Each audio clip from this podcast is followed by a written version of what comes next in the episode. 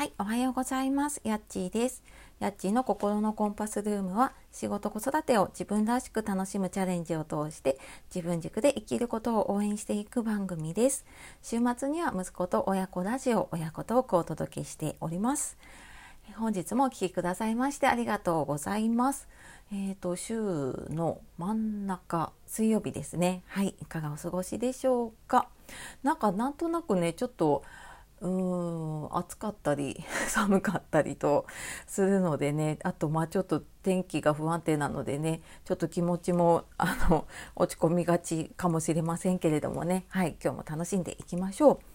で、えーと、と今日はですね空気は読むものじゃなくて吸うものだよっていう話をしようと思います。なんだそれって思った方ちょっと最後まで聞いてみてください。はい、えー、ちょっとね昨日久しぶりに私読み返した本で、えー、HSP 自分の取説っていうね高野優さんの書いた本で、えー、結構ねアニメとかも入っていてその繊細さんっていう言葉がね、えー、割と有名になってからいろんな HSP 関係の本とかね出ていると思うんですけれども、まあ、人一倍ねこう敏感だったりとかまあ、ちょっと繊細なところがあるっていうのをあの HSP って言ったりしますね。でなんか私もこの言葉ずっと知らなかったんだけれどもなんか繊細さんの本を読んだ時になんとなく自分の心の中にずっともやっとあった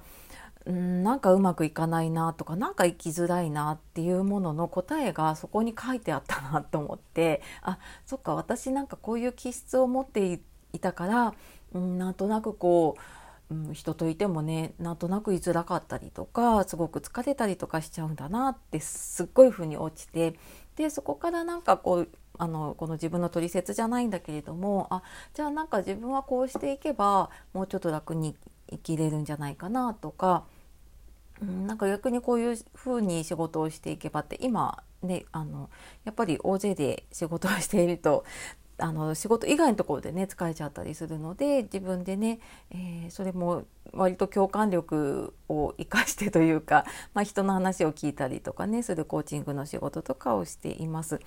でこの空気はね読むものじゃなくて吸うものっていうのはこの本の中にもね書いてあるんですけれども。うん、なんかついついねこう周りにばっかり目がいってしまってあーなんか、ま、周りこうどどうやったらこう周りがうまくいくんだろうみたいな風に思っちゃってるとその空気を自分が吸うことそこの場の空気を吸うことを忘れちゃうんですよね。で吸う前にあなんかあここの空気どうにかしなきゃみたいな風に思っちゃったりとかねすることがあると思うんですけれども、まあ、その前にね自分に目を向けて、まあ、まずはね空気を吸った方がいいよねってあの私もねあのそう思ってそういう風にやって自分になるべく目を向けるようにとかしています。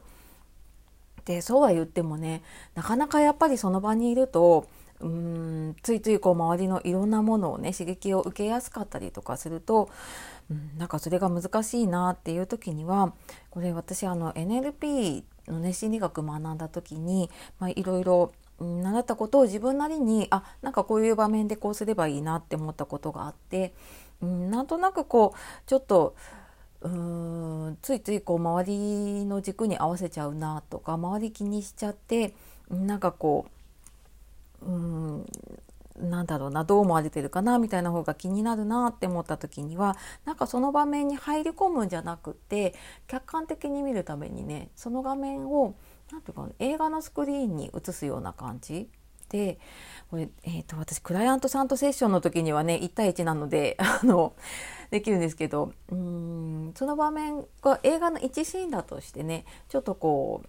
スクリーンに映すような感じで見てみるとうん、そのスクリーンに映った自分を見てみるとね自分とその相手を見てみるとあなんか自分はすっごい相手のこと気にしてるけど相手は自分のこと全然気にしてないなっていうことに気づいたりとかねなのでちょっと一歩引いて見てみる自分が第三者になったつもりで見てみたりとかするとあなんか案外気にしなくていいのかもしれないなって思うことがあるかなって思います。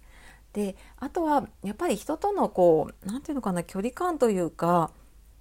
が難しかったりね、うん、なんかこう人にこうなんて人が寄ってくると断れなかったりとかねすることもあると思うんですけどそんな時にあの 最近コロナ対策でいろんなところに透明のアクリル板があると思うんですけれどもあれをなんかバーチャルでその今目の前にいる相手との間にね透明のアクリル板をちょっと置くようなイメージをするんですね。でそうするとなんかこう物理的な距離じゃなくてな心理的な距離 あの心のソーシャルディスタンスって言ってるんですけどがなんかねあれって